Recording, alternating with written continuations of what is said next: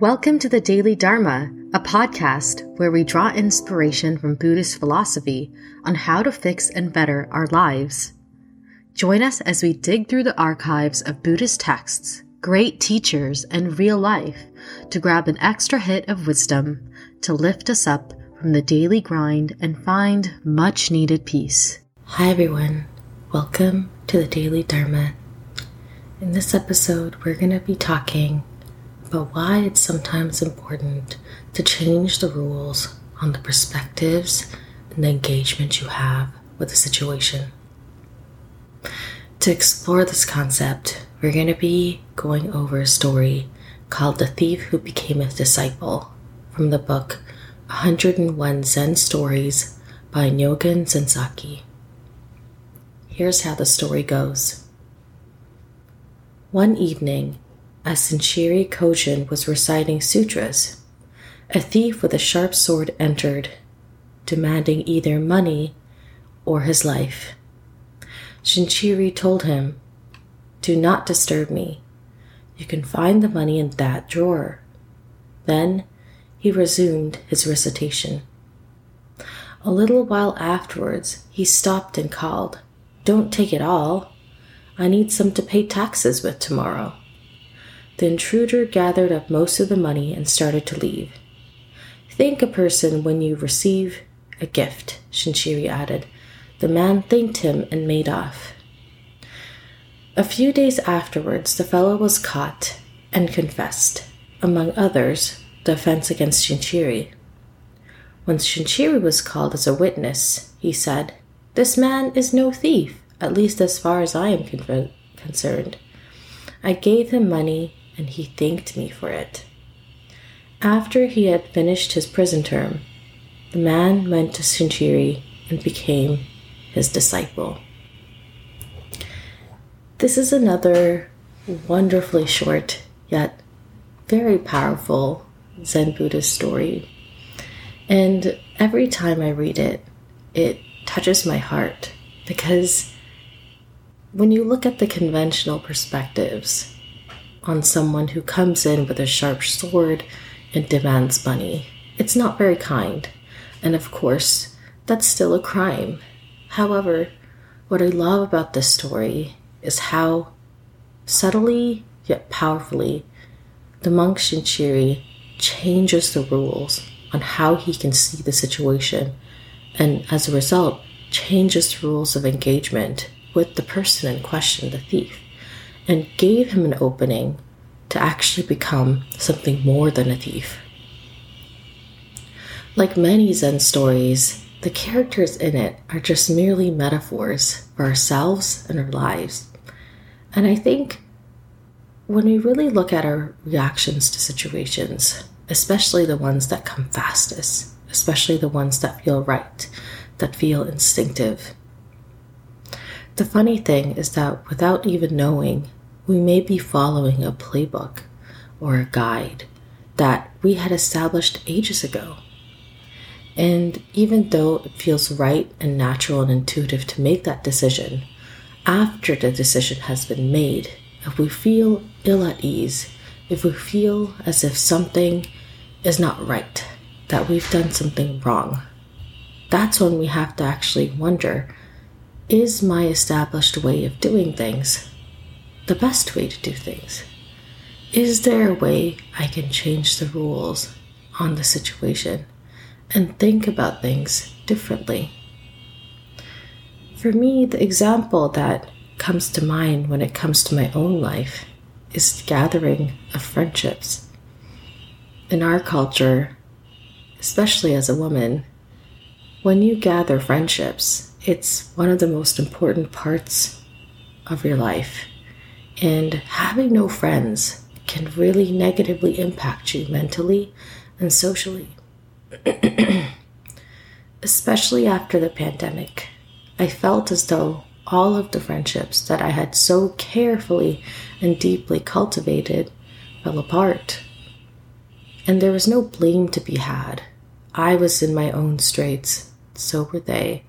So rather compassionately, rather than anger, Although I do admit I did have anger in the beginning because in my head, I felt I spent years catering to these people, loving and caring these people, yet when I wanted friendship in a time I needed most, they were not there for me.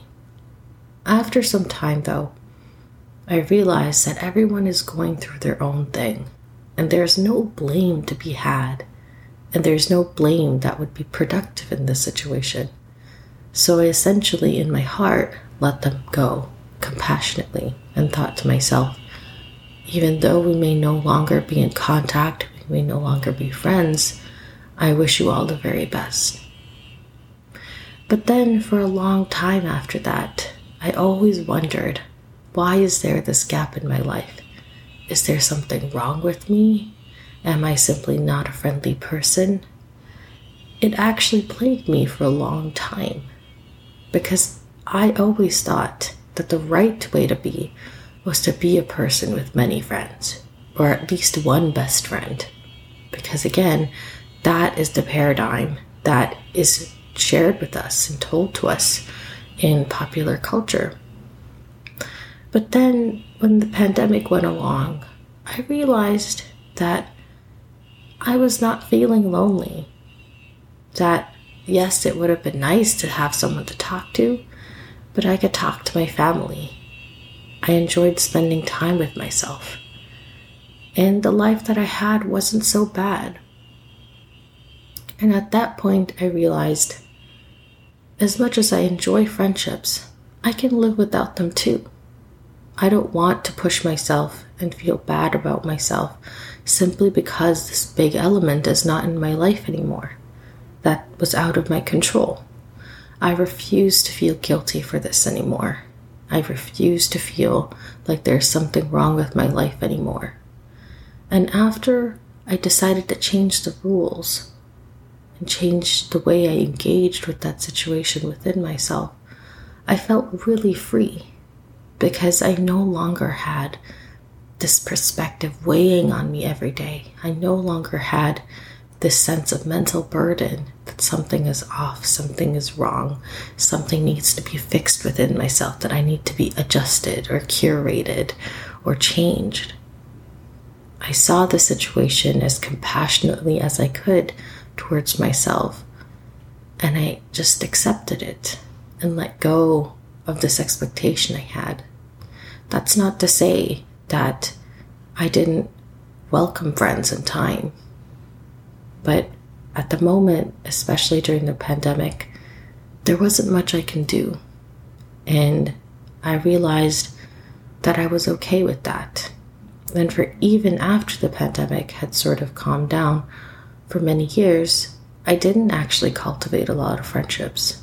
But when the time was right and the right opportunities presented themselves, I thought, okay, this is the right time for me to go forward. I think with the story and in life, we always have to re examine our narratives and how we respond to things. Because it's sometimes those very ingrained responses that lead to the greatest and most consistent frustrations.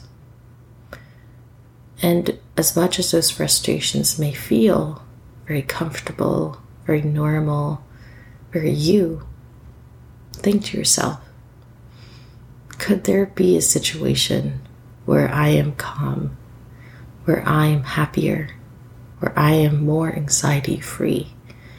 Can there be a way to look at this situation where I am not in pain, where I am not feeling like there's this unavoidable suffering? In fact, is there a way for me to accept this suffering so that when the healing happens, or rather, when I let it happen, I can let it go. Whenever you feel like there's something in your life you absolutely cannot change or cannot avoid, think about the story. Think about the gentle way that the monk actually changed the thief into a disciple by simply offering a small change in perspective on his actions. And hopefully, you'll be able to extend that same compassion and kindness to yourself and the situations that you encounter so that instead of repeating the same cycles of frustration, you're able to break those cycles and evolve spiritually and elsewhere. Thank you very much for listening to this podcast. I hope you have a wonderful and safe and beautiful week ahead of you. Until next week.